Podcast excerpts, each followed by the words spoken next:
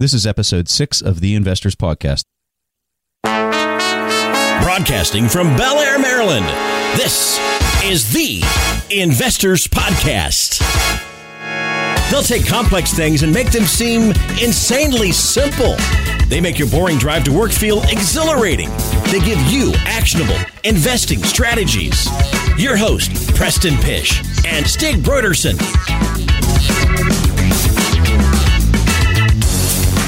All right, good morning, everybody. This is Preston Pysh, and I'm accompanied by my co-host, Stig Brodersen.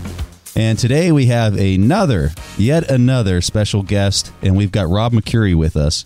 And he's going to be talking to us about interest rates and how important interest rates are in market collapses and how it impacts our economy overall. So a very, very important subject.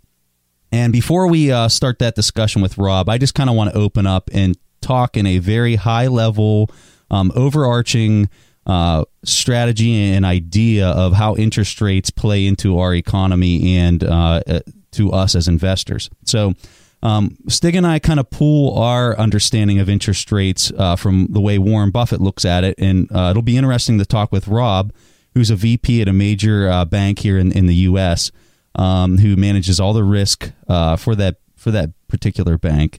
And kind of get his opinion on interest rates after we have this general discussion and overview at the beginning. So really two segments here. I'm just going to open up, have a quick segment on just Warren Buffett's opinion on interest rates. And then the second segment, we'll talk with Rob and see what his opinions are and how it relates to the Warren Buffett approach. So the first thing that we're going to discuss is the three critical variables and the three basically phases of how interest rates impact the boom-bust cycle of the market.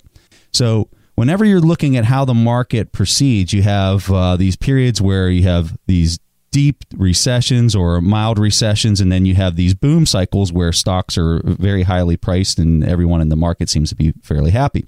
And so our opinion, and we base this on Buffett's opinion, is that interest rates play an enormous role in controlling that, okay? And so whenever the market crashes, what happens is the Federal Reserve adjusts interest rates that they're extremely low in order to spark spending, and it pushes the money out into the economy so people spend that money and it sparks the economy. Then when as the economy recovers and things start doing better and businesses are able to have better earnings, what happens is the Federal Reserve slowly starts adjusting things in order to raise those interest rates. And as those interest rates rise, the economy becomes primed, if you will, for a potential crash. The timing of that crash is something that I would argue no one could really predict when that's actually going to happen.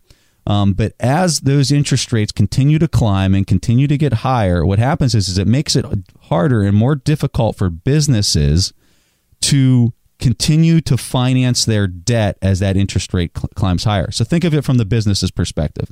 When interest rates are low, let's call it 2 or 3% that they can borrow money at, it's very easy for them to do business. They can borrow and buy, inventory and create materials and services. And it's very cheap for them to do that because the money that they're borrowing, the interest that's associated with that money that they're borrowing is really cheap. Now, as the economy improves and those interest rates on that money that they're borrowing continues to go higher, what happens for that company is they then start to become handicapped because they're used to this, call it 3% rate, and now they're having to pay a 6 or 7% rate. It's harder for them to do business and to operate. And so what happens is this continues to rise and rise, this interest rate.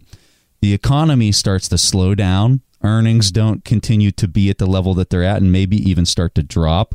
Okay. And then that's where we would like to say, and Buffett would like to say, that the economy becomes primed for a change and for a recession to occur. And so then what it needs at that point is a catalyst. Okay. And that catalyst could be anything. And who knows what the catalyst will be and when it'll actually occur. Okay. We don't know that. It could be like back in 9/11, whenever the World Trade Centers were hit by terrorists. That was a catalyst. And you saw the market, which was already primed from the internet bubble, that catalyst shocked the system and brought it into a collapse. Okay. So that's kind of the overarching theme, the big picture look at interest rates and how the Federal Reserve is adjusting those interest rates and kind of how the boom bust cycle occurs and how you really don't know when that catalyst is going to be induced into the system whenever it's primed with high interest rates and, you know, difficult debt levels for businesses, when it's actually going to, when that collapse is going to take place. So that's our intro. That was the first segment. And now what we're going to do is the part that I really want to do, so I can shut up and we can bring our guest on here, which is Rob Mercuri. And so we're moving into the second segment here. And so Rob, he's a graduate of West Point. Rob and I actually went to college together. So Rob and I know each other for quite a few years now. And he is from Western Pennsylvania. He's a big Steelers fan. And I'm from Western Pennsylvania, and we used to drive home whenever, you know, Christmas break or whatever. Rob and I would ride back to Western Pennsylvania together, so we know each other pretty well. So that's where Rob and I had originally met. After he graduated from West Point, he became a captain in the military intelligence community in the U.S. military. He got his MBA from the University of Massachusetts at Amherst. And then after he got his MBA, he went as a senior consultant at Ernst & Young and a couple other major companies. And now he's a vice president for risk management at a top 10 consumer bank in America. So Rob is doing quite well for himself, and he has a lot of important information. He's extremely knowledgeable. And the thing we're going to be talking about with Rob is interest rates. So, Rob, my first question, did you have anything you wanted to add on the background or anything else that I might have missed?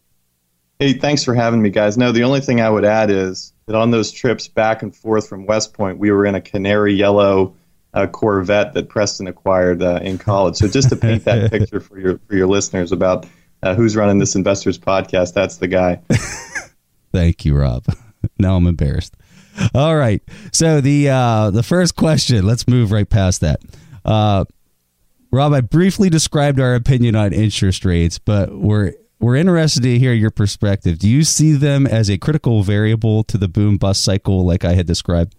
Yeah, absolutely. And I think one thing kind of where I would like to go with the discussion is really about that critical part that interest rates play in the boom bust cycle. And to understand that, I think what you have to think about is what's driving those interest rates. And so in banking, what we're relying on is the rates that the Fed sets for banks to lend to each other, or which influence the rates that banks lend to each other, right? And so that's considered the federal funds rate. And so for your listeners, that's kind of the key rate that when you hear about, you know, whether the interest rates are rising or falling, it's the Federal Reserve that kind of sets that policy.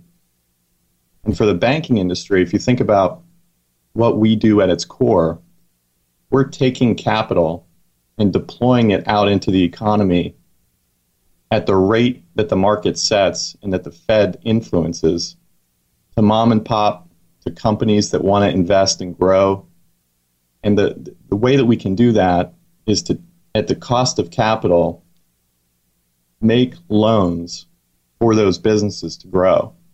So that's really the engine of the economy. And I think when you think about interest rates and how they affect boom bust cycle, that's really at the core of it, where the Fed plays in and how everybody's focused on where are the interest rates going, because we want to try to predict where in that cycle are we.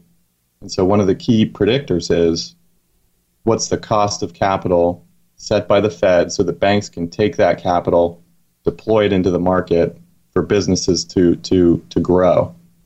And so I think that's kind of a key component that not a lot of, you know, investors think about, or kind of your common person, the key role that banks play in that exchange of value. So, Rob, I stepped on you a few times there. I was trying to chime in on this one point. I think a lot of people don't realize that banks can lend out more than they have sitting in their account from everyday investors that come in and put money into the bank. So if I come to your bank and I give you $10 to put into an account, you, depending on what reserve ratio the Fed gives you, let's say that the reserve ratio is 10 to 1. If I come in and I give you $10, that bank now has the ability to lend out $100 instead of just the $10 that I put into the bank. And I think a lot of people don't realize that you guys can lend out more than what you actually have from customers. Is that correct? Yeah, that's exactly right. And that plays into the bank's leverage ratio. It plays into something very critical on the balance sheet, which is your deposits to loans ratio. Mm-hmm. And so internally in the bank and in risk management, we look at that because we don't want to be over-leveraged. We want to be leveraged at a rate that we're comfortable with. But you're exactly right. So we take, and that's really, part of how the economy grows is based on leverage and how banks are willing to, based on the deposits they have and the rates that the Fed sets, manage their capital and the credit risk of the borrower, which is really the key component there, right? So, we could be, if we had perfect credit on the borrower side, meaning that we knew 100% that whoever we lent money to was going to repay us on time and at full value, we could leverage ourselves well beyond what we do today. But we know that's not true, right? That the credit quality of those borrowers is not always 100%. And so we have to manage that risk and make those decisions based on, the strength of the economy, the likelihood of the borrowers to repay based on their credit history, and how leveraged we want to be. And so those are some of those important variables that we have to consider. Yeah. Rob, so as you can probably hear that Preston and I, we are pretty keen on interest rate and leverage and catalyst events as the critical drivers for the boom and bust cycles. Do you have any other factors that you would like to add to that list? Yeah, that's I would say that kind of the three big ones. I would say I would point to interest rate. I mean, it's a topic we're discussing. It's key. You hear about it every day. If you're reading the Wall Street Journal or if you're listening to an update on Bloomberg, interest rates play such a big role. And the reason for that is it influences the cost of capital, which cascades to all the businesses who are borrowing money to or raising money to deploy into the market to grow and to create jobs. I think the other thing I would point to is the ease of credit, right? So we remember after the crash in 2008 that credit constricted a little bit, and folks were concerned about that because that spigot of credit, in order for the economy to really grow and expand, has to be turned on. If it isn't, things really start to break down because companies can't get access to the capital they need to deploy. They end up having to reduce workforce and change plans to grow in the future, by lesser amounts and things like that. So I think that ease of credit, which now in these, this economic time, I think we're in a pretty good place. Although you did hear of former Federal Reserve Chairman Ben Bernanke, that he had a little trouble getting his mortgage approved, which is a true story, and it's kind of unbelievable. Really? I did hear that. Is that true? Yeah, it's absolutely true. He gave it as an example as he was speaking to some investors about the ease of credit, and he applied for to refinance his mortgage actually. And it's actually funny to even think of him as having a mortgage. You just kind of assume, a guy in his position would be free and clear of debt. But he said it actually was very tough for him to get approved, and he had some issues with it. And he said, look, if I can't get my refi approved, there's no hope for Joe and Joe and Harry out there in America to get their loans approved either. So he said, we have to be careful about how constricted that we make the credit in this country, and so those Fed policies do kind of influence that. So I would say the ease of credit is something, and then the other thing I would say is you got to watch valuation and how we're valuing companies in the market, and I think sometimes that can play into the boom bust cycle as well. So if you look at the internet boom, Preston, you mentioned coming at the turn of the decade, that we were valuing internet companies in a way that really didn't make sense. So I think those are some of the canaries in the coal mines to look at: your interest rates, your ease of credit, and the valuation. How sound are those valuations? Let's take a quick break and hear from today's sponsors. Today's episode is sponsored by Range Rover Sport. Range Rover leads by example with their dynamic design that rises to the occasion. It's got powerful on-road performance and commanding all-terrain capabilities coupled with signature Range Rover refinement. The third-generation Range Rover Sport is the most desirable, advanced, and dynamically capable one yet, redefining sporting luxury. It's got advanced cabin technologies such as active noise cancellation and cabin air purification, offering next-level comfort and refinement. The purposeful cockpit-like driving position sets the tone for a focused interior that promotes exhilarating driver engagement. Award-winning Pivi Pro infotainment is at the heart of the experience and provides intuitive control of the vehicle systems. You can enjoy a dynamic drive and total comfort with optional 22-way adjustable heated and ventilated electric memory front seats with massage function. Design your Range Rover Sport at LandRoverUSA.com. That's LandRoverUSA.com. Have you ever wondered if there's an AI tool like ChatGPT specifically built for the stock market? A tool that not only aids you in your research and analysis process, but also allows for dynamic discussions? Today, I want to share such a tool with you called Meka. Meka is the AI-powered stock research assistant now enhanced with real-time stock data. Meka does a lot of the heavy lifting of sifting through financial statements and company data and delivers it to you nearly instantaneously, and the best part is that it's 100% free. Try it out today and ask Meka questions like, what is the financial health of Microsoft? How much cash does Copart hold on its balance sheet? What is the return on invested capital of Adobe, or millions of other prompts? Check it out today for free at Meka.com. That's MEYKA.com.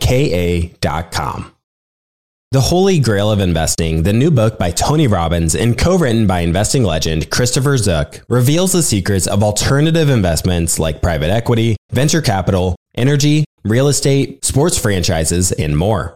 It features exclusive insights from investing titans who collectively manage more than $500 billion, including Robert F. Smith, Vinod Khosla, Michael B. Kim, and many others.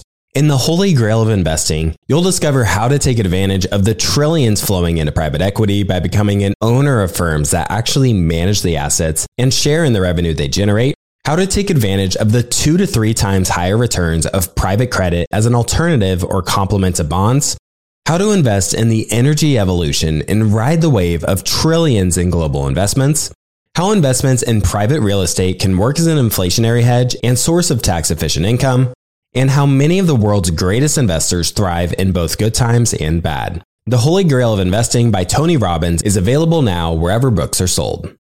All right, back to the show. Yep. Hey, that kind of reminds me of a book that I had read a couple years back. It was called The Holy Grail of Macroeconomics. And the book, we'll have it up on the show notes if anyone's interested in this book, but the book talked about the lagging economy and the lack of growth over in the Japan market, and what was the root cause of what was causing that. And what it was is, and this is really kind of a real generalization for the whole book, but basically all these businesses had very high debt on their balance sheets. And because that debt was so high, the government, as they were trying to subsidize this, basically the government was taking all that debt, indirectly was taking all that debt off of the balance sheets. And that's what had caused the market to continue to drag at a flat rate for decades, because the companies were so highly leveraged prior to the start of that. But very interesting read that kind of relates to some of the stuff that you were talking about there in your last point. So, we understand that the Fed has kept interest rates this low because of the housing market. And I think that they didn't want to bring the interest rates up higher because there was such a shock to the system back in 2008. But here's my concern is they've kept interest rates for so long now. I mean, since 2008 till 2014, to borrow money, it's been so cheap. And this has just continued to persist for so long. What's the impact of that on into the future as we look to the next, 5 years? My opinion is that the market's going to be extremely sensitive to any type of interest rate increase, and that it could potentially be the catalyst that would make it collapse really fast as soon as you start bringing these interest rates in. But I'm real curious to hear what your opinion is on that. Do you feel that it's going to be very sensitive whenever they start to bring it in because everyone's been so accustomed to such cheap money for so long? Yeah, I absolutely agree, Preston. I think it's something that we have to be very cautious of as an economy. And I think, you know, it's hard sometimes. You lose the forest for the trees sometimes as you're investing. You know, you want to just keep those rates low so that the companies you like to invest in, you know, can have access and retain that access to easy credit and easy money to go do the investing that they want to do. If you think about, you know, Apple has, you know, $150 billion cash on its books. What a great place for a company to be in terms of a capital position and a balance sheet. You've got that cash there on your books that you can access at any time, and there's no bank that they have to pay interest to do their next project, right? Yeah. So their cost of capital is very low. That's a good thing. They've earned that.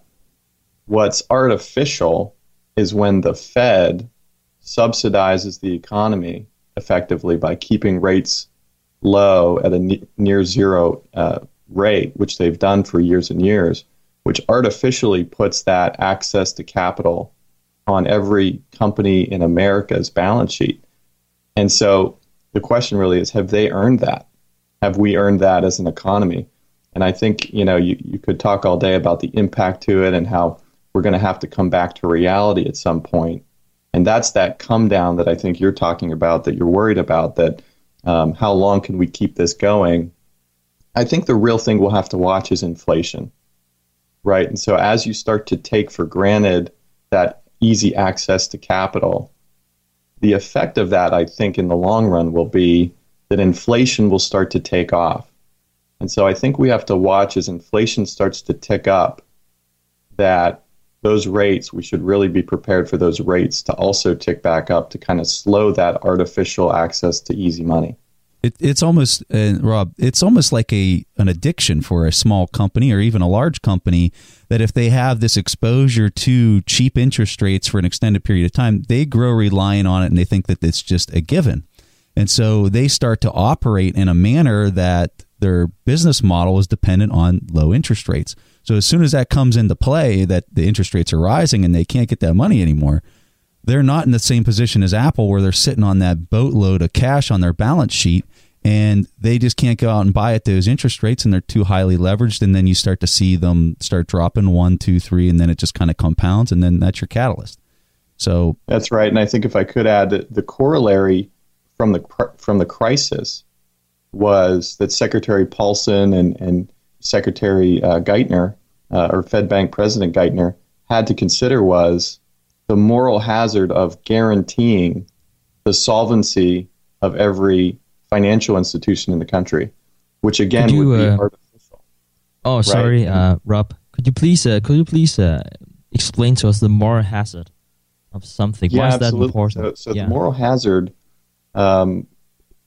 basically was a concept that during the crisis became kind of the term to think about in terms of, should the government guarantee companies' existence and solvency when those companies have made mistakes in how they've, you know, behaved in terms of making financial decisions and over leveraging themselves and not, you know, holding reservoirs of cash for a rainy day, which in 2008 it was the rainy day of all rainy days.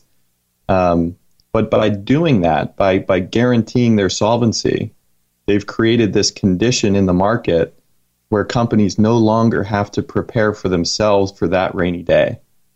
And that's really the moral hazard. So it changes fundamentally how companies would operate.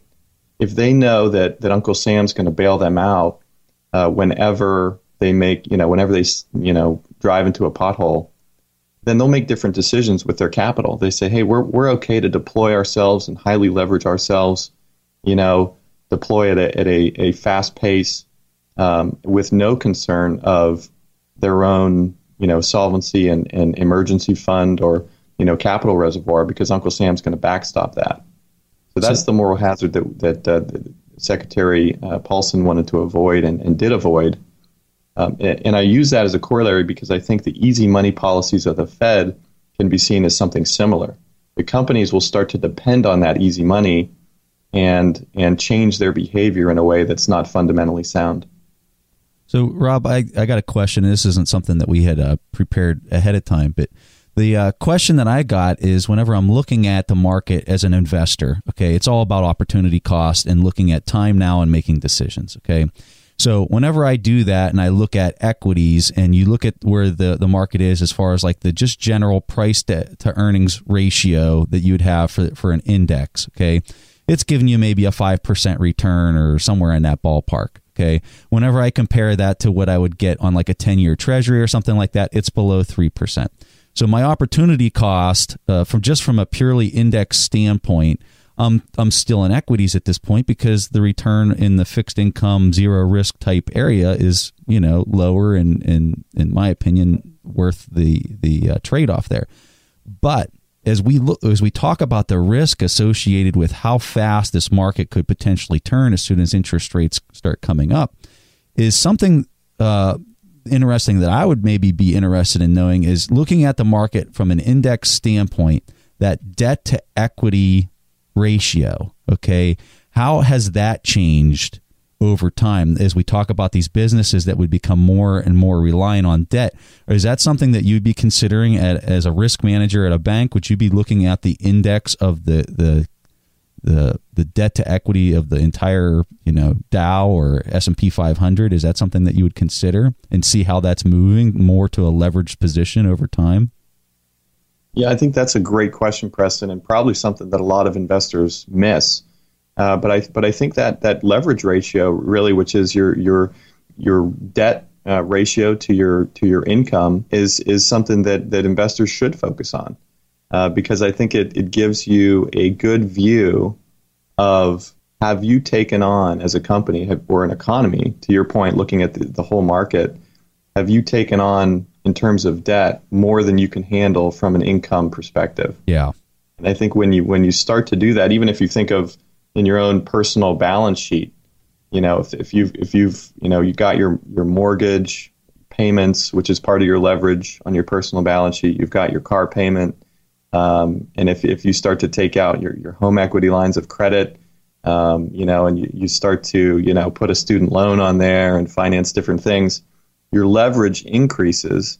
And if your income doesn't increase with that, or if you don't have the room within your income to add that leverage, you're in a less flexible position to maneuver if things go poorly. For example, if you have to take a pay cut, or if somebody gets sick, or if you have a large capital expense, you know, your roof caves in, you know, so just taking that own personal finance example and translating it to the market, which is what you did and explained there well, Preston, that it applies. It absolutely applies. So I think looking at leverage is one of those basic economic fundamentals that investors can miss all too often.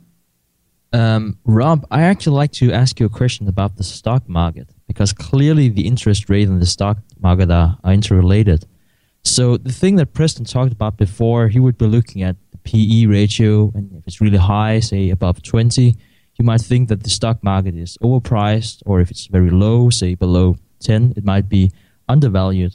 But do you think that we can use another parameter like the interest rate to predict whether or not the stock market is going to crash or the opposite? I think it definitely, you know, talking about canary in the coal mine can be something to watch. In isolation, though, I would hesitate to say, you know, based on your interest rates, you should be able to predict the directionality of the stock market in general. You know, I think there are some finer points and more variables that are often involved. You know, it's one driver, I would say, but I would hesitate to rely too heavily on it. You know, we talked a lot about the economic fundamentals that the interest rate is a part of, and so it's hard to get away from that. It's always going to be there. But I think in terms of corporate investing, looking at these companies, making decisions, valuing them, as you guys, you know, talk in detail about the Buffett methodology and things, that interest rate is one part of that equation, but you're going to want to look at the health of the individual company in whole as well. Let's take a quick break and hear from today's sponsors.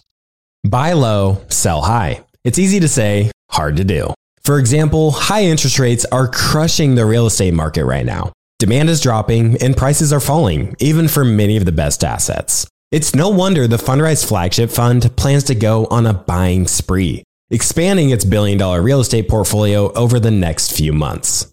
You can add the Fundrise Flagship Fund to your portfolio in just minutes with as little as $10 by visiting fundrise.com/WSB.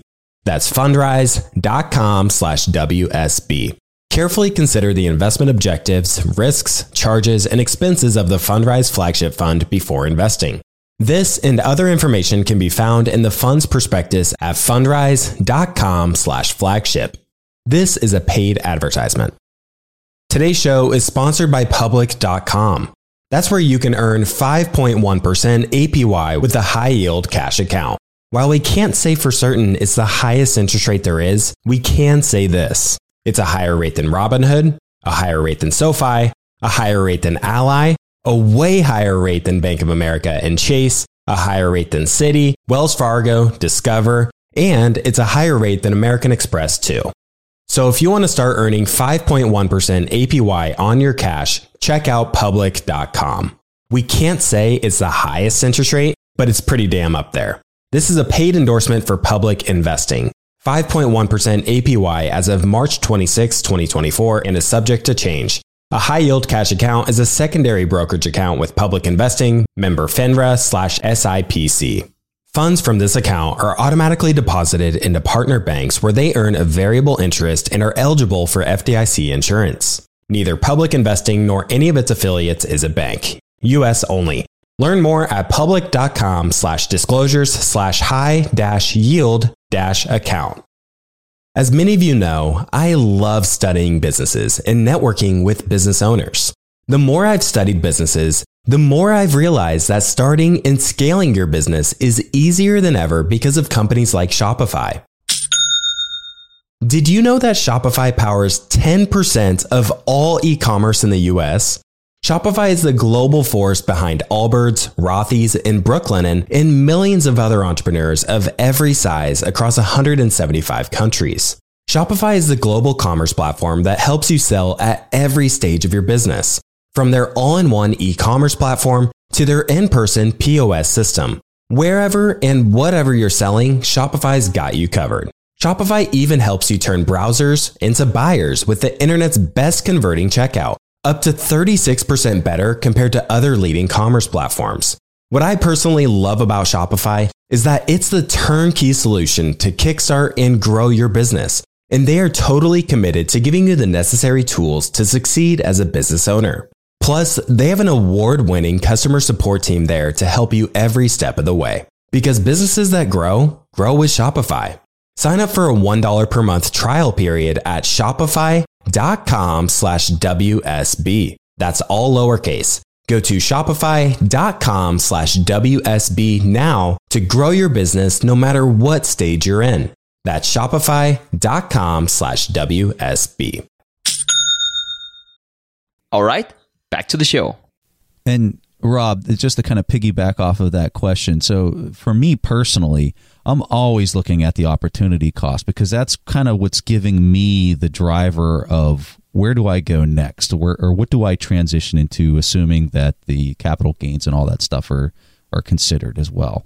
So, you know, is the market, as equities climb higher, and like Stig said, they're over a PE of 20, and you know kind of where that's putting you at a 5% or lower, level.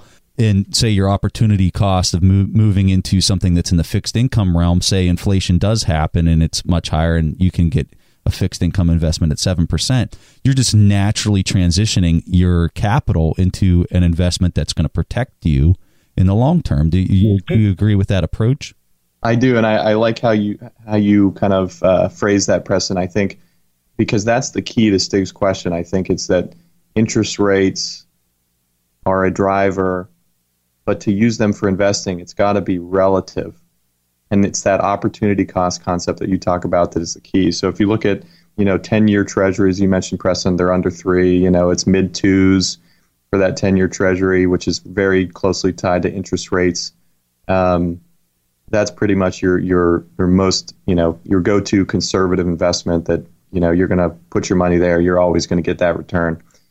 So compared to what you can do in the market, where there's volatility, there's so many other factors, the long-term stability of the companies you're investing in, those catalyst events that you talked about, which aren't going to impact your 10-year treasury, but will impact your stock choices. And so it's that opportunity cost. The other thing that I think to draw out would be, so if you're confident about the solvency of the companies you're investing in, and if they pay a good dividend, then there's always an opportunity cost of investing in treasuries and foregoing those dividend yields, right?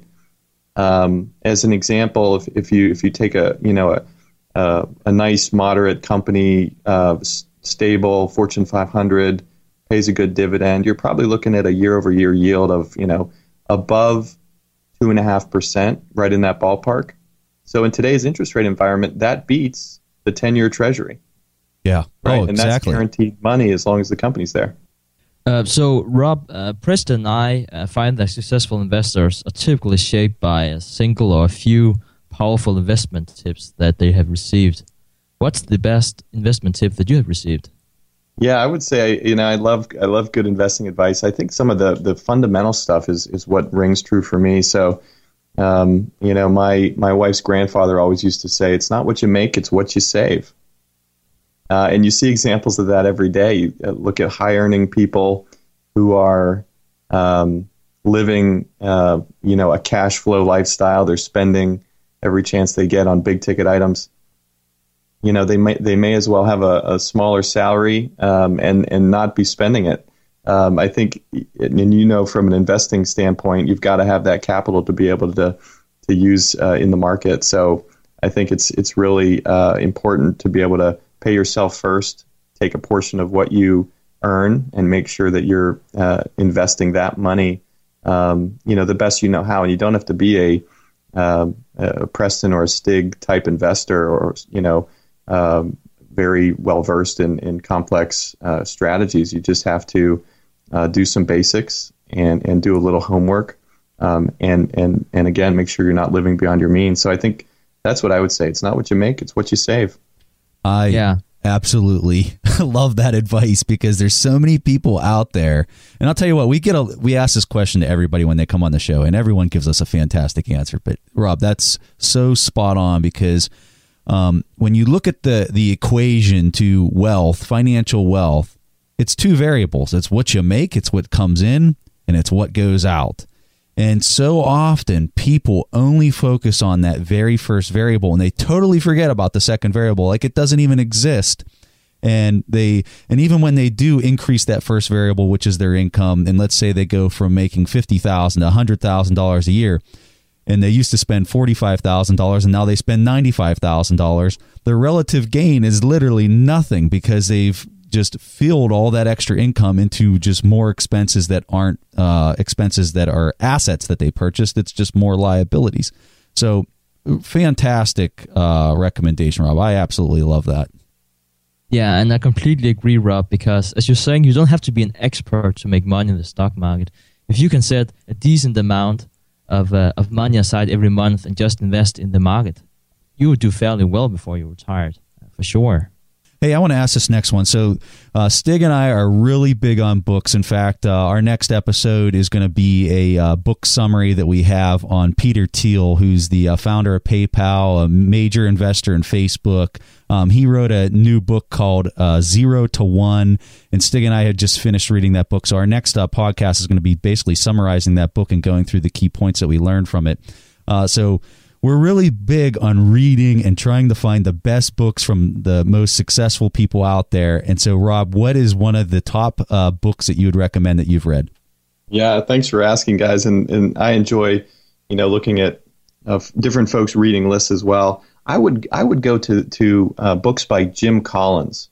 So this may be a little bit off of the investor path, but from what I've learned about investing, you've got to understand the fundamentals of companies, what makes some companies explode and grow and succeed and others wither on the vine, and they have similar business models, right? So what Jim Collins has done in a couple different books is he's compared, and he's used data-driven analysis to do these comparisons, but he's compared large companies over time, and he's explored the concept of what makes certain companies do well and certain companies fade away and other companies do extremely well.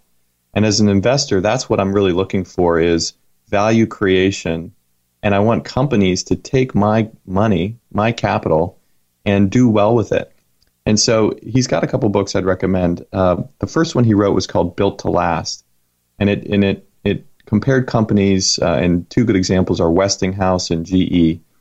And he compared them over time, two similar large industrial companies. And he compared them across a number of different factors. And he answered the question, why did General Electric do amazingly well and return multiples of itself and grow multiple times in its value over its lifespan versus Westinghouse, which eventually, was divided up and sold off and didn't return near the value that GE did to its shareholders. What are the fundamental reasons that GE was built to last, created by Thomas Edison, over 100 years ago, versus Westinghouse, which was also had similar roots, very innovative founder, but didn't make it. So what are those key fundamentals? And then he wrote another one, Good to Great, which looked at different companies. Wells Fargo was one where they were a super regional bank that exploded to become a national powerhouse bank. So what was it? What were the factors that took that company from being a good company in a local market, in a regional market, and made them a great company and returned so much to their shareholders? And then he's got a new one called Great by Choice, which also looks at some variables within companies. So I like his perspective, which goes under the hood of these companies and digs around and tries to find data-driven reasons why these companies have done well. Yeah. And hey, just so the audience knows, Stig and I plan on doing a summary and an episode on Good to Great, because that book is really a highly successful book, has some fantastic information in it. And Rob's guidance is really hitting at the heart of what it is that Stig and I are trying to convey to our audience, which is look at the business. Okay, don't. I hate using the word stock. I like to use the word business. What businesses are you buying? And Rob's recommendations there are exactly what we want people doing, is understand the business, understand the fundamentals of the business. Why has it become a great business, and why should you own it? So I think that those book recommendations are fantastic. We'll have those on the show notes for people if you just want to, maybe you're listening to this in the car and you want to come back and find out if you didn't remember the names of that. So what we're going to do right now is every week we get questions that come in, and we've selected the question for this week. So we're going to go ahead and go through that right now. Okay, so here's the question from Joe Rizzo, and we really appreciate Joe for recording this question on our website, which you can go to askthinvestors.com and record your question. And if your question gets played on the air, we'll send you a free signed copy of our book, The Warren Buffett Accounting Book. So here's Joe's question. Hello, Preston and Stig. This is Joe Rizzo, 2013 graduate from Naval Academy, just starting out in my professional career, trying to save money and invest like Warren Buffett. So my first question would be, if a company has a high PE, maybe 40 to 60 range, but it also has tremendous EPS growth, maybe 30 to 40% EPS growth per year, would this still be a investment that Buffett would be interested in, or would the high PE automatically roll out the company even though the growth is so high? Thanks for your show. It's really, really interesting and great learning. So, Joe, that's a fantastic question. This is a question that Stig and I actually get quite a bit. And what we'd like to say is that for the way that Warren Buffett invests and the approach that we also implement, finding the company that's going to be the next Microsoft or the next Apple is sometimes a difficult task to do. And whenever you're talking with a company that has a PE ratio that's extremely high like that, the company's earnings have to continue to grow and compound year after year after year in order to account for that high price and that high premium that you're paying to own the stock. So what I would suggest, if you're really interested in investing in growth picks, Benjamin Graham in The Intelligent Investor had an equation. Now, a lot of people don't realize this because a lot of people think that Benjamin Graham had this intrinsic value calculation that talked about value picks. But the equation in his book is actually for growth picks, and a lot of people don't realize that. So what Stig and I are going to do is in the show notes, we're going to put this equation that Benjamin Graham has from The Intelligent Investor, and we'll put it into the show notes for this episode 6. So if anyone's interested in seeing that equation and applying this equation to a growth pick, we'll have it there for you. With that said, I would say that your probability of being able to pick a high growth company is not very good in the long term. Okay. And if it's something that you're looking at for a short term gain or something like that, it might be useful. I don't have very much luck in applying a growth strategy and picking companies that will continue to progress at a rapid pace. So I don't really do that. But that doesn't mean that there's people out there that can do it. But what I would recommend is use that equation, because what that equation is going to do is it's going to help put you in the ballpark of finding a company that you're not paying too high of a premium for based on that company's growth. So, Joe, I agree. This is a really good question. I would like to start to discuss the PE ratio you were talking about. So, for some of our listeners, they might think, well, is a PE ratio of 40 or 60 is that high? So, for instance, a PE ratio of 40, that would mean that you need to pay $40 for $1 of that company's profit. And just to give you an example, for instance, a company like Facebook, they have a PE of 85 at the moment. So when we're talking about growth picks, it's not necessarily small companies. It could also be big companies. But when we're talking about a very high price to earnings, again, that means that you're paying a very high price for money that you're not certain of will return to you as a shareholder. The thing I would like to discuss is that while we like growth, the more the better, there's really no guarantee that this growth will continue. And this brings another problem because this company is not stable. As you might know, Warren Buffett does not like to invest in unstable companies simply because it's very hard to value unstable companies. If you don't know how much a company is going to make in a year or 3 years, 5 years from now, it's really hard to estimate what the value is of the company. And if you don't know what the value of the company is, it's very hard to buy stock. So I'm going to conclude real fast with a simple quote that Benjamin Graham, which was Warren Buffett's professor, had said, and that's the difference between investing and speculating. And whenever you're looking at the difference between those two, speculating is whenever you're reliant. It has to happen that in the future, your earnings are going to get better than they already are. Okay. But investing is whenever the earnings could stay exactly where they're at right now and just continue to persist. That's the difference between investing and speculation. Okay. And whenever you're looking at a high PE company, those earnings are going to have to continue to get better and better and better in order to justify the price that you're paying for it. So it becomes very speculative, which is high risk. So we'll conclude by answering your question with that. Fantastic question. And we really appreciate that. And we hope to have more in the future. So Rob, did you have anything that you wanted to add or throw out there on the question? No, I would just say thanks for having me, guys. Love the show. Big fan. Would love to come back.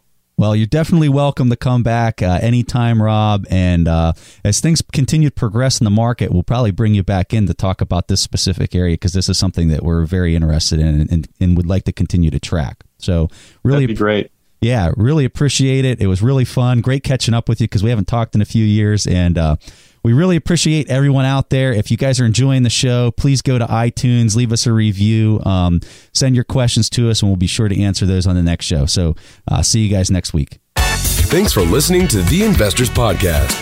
To listen to more shows or access to the tools discussed on the show, be sure to visit www.theinvestorspodcast.com. Submit your questions or request a guest appearance to The Investors Podcast by going to www.askttheinvestors.com.